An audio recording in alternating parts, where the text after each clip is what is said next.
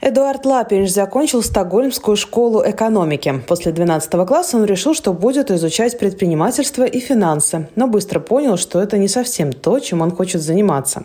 Уже после окончания университета Эдуарду попадается предложение о работе в туристической компании. Понял, что финансы это не для меня. И после этого я даже понял, что я еще не знаю, что я хочу. Бизнес это, ну, как образование, ну, ну что это, да, это там, не знаю, бухгалтерство, да, финансы, маркетинг, это немножко от всего, да, и как бы, ну, сказать, что ты специалист, не можешь, вот и так нашел такой позиции, и очень понравилось, да, было очень трудно, очень трудно, потому что это как, ну, не, не университет, да, это там, блин, ну, настоящие деньги, настоящие клиенты. Ванила Travel, где Эдуард проработал около полутора лет, во время ковида сократился на 75%. По словам молодого человека, в первую волну пандемии тяжелее всего было справиться с тем, что ничего нельзя было планировать. Будущее оказалось размытым и сложно прогнозируемым. Но тут он вспомнил о своем хобби – создании интернет-страниц. Трудный период, да, потому что не только для финансов, да, но тоже просто ну, вот, по-человечески. по-человечески, да, потому что ты не знаешь, будет что-то, не будет, да. И вот эти три месяца, которые был март и после этого, да, очень трудный был. Но вот тогда я сидел и вот точно так думал, что я могу делать. И у меня всегда был такой интерес и даже хобби. Это, ну, как бы страницы делать. И вот у брата моего мамы понадобился магазин интернет, ну, интернет-магазин, да. Я подумал, что окей, ладно, попробуем, как это, да. Ну вот сделал, было очень интересно, немножко трудно тоже, потому что это ну, тоже настоящие компании, настоящие деньги, да. Это не хобби. Но вот понравилось, и как-то вот после этого проекта я придумал, что ладно, попробуем найти тоже другие клиенты, ну, настоящие клиенты на ней. Эдуард признается, что для начала его бизнеса ему не нужен был стартовый капитал, грант или кредит в банке. Он использовал компьютеры знания, которые когда-то получил. Первые месяцы все делал сам, а сейчас, спустя почти год, в его команде уже три человека, а заветная цель добиться оборота в 100 тысяч евро уже почти достигнута. Это тоже очень как бы помогло, потому что если бы я хотел открыть фабрику, да, и у меня 24 лет, ну не знаю, если бы я, я сейчас здесь сидел, да. Но это то, что хорошо с, что с IT, да. Не нужны большие ресурсы.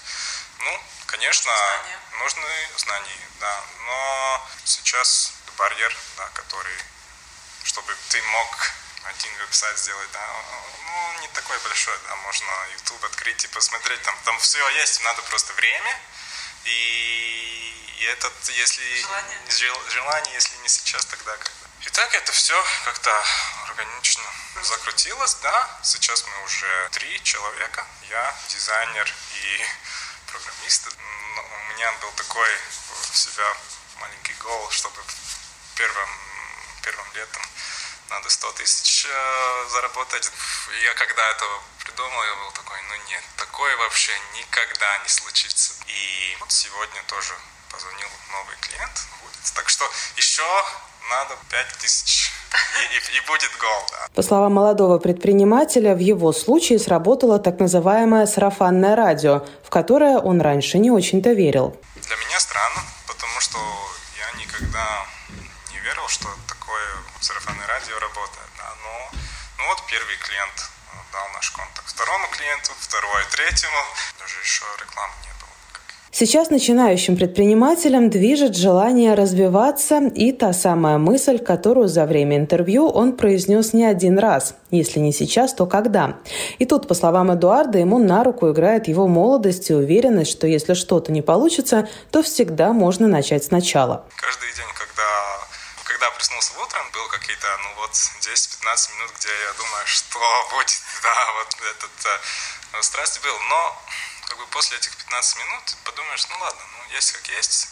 Что самое как бы плохое, что может, может случиться. И вот в этом, в этом очень помог то, что я, я молод, да, я, я подумал, что, ну, даже если все э, не приведет, да, тогда, ну, я могу где-то еще поработать, да. Дети нету. Дом, за который надо платить, нету. Ну, аренда, конечно, есть, но это по-другому. Но и как бы сказать, что это было легко, ну, сори, но я, я не могу, да. Было трудно. Уже в конце разговора я спросила Эдуарда, что бы он мог посоветовать тем, у кого есть желание и мысли начать что-то новое, но есть и страх с предрассудками, которые мешают. Ну, первое, что бы я сказал, это что легко не будет, но вот каждый день, когда работаешь для себя, это чувство, которое есть, нигде еще такую просто не испытать. И надо это просто один раз чувствовать, да, и это как адреналин.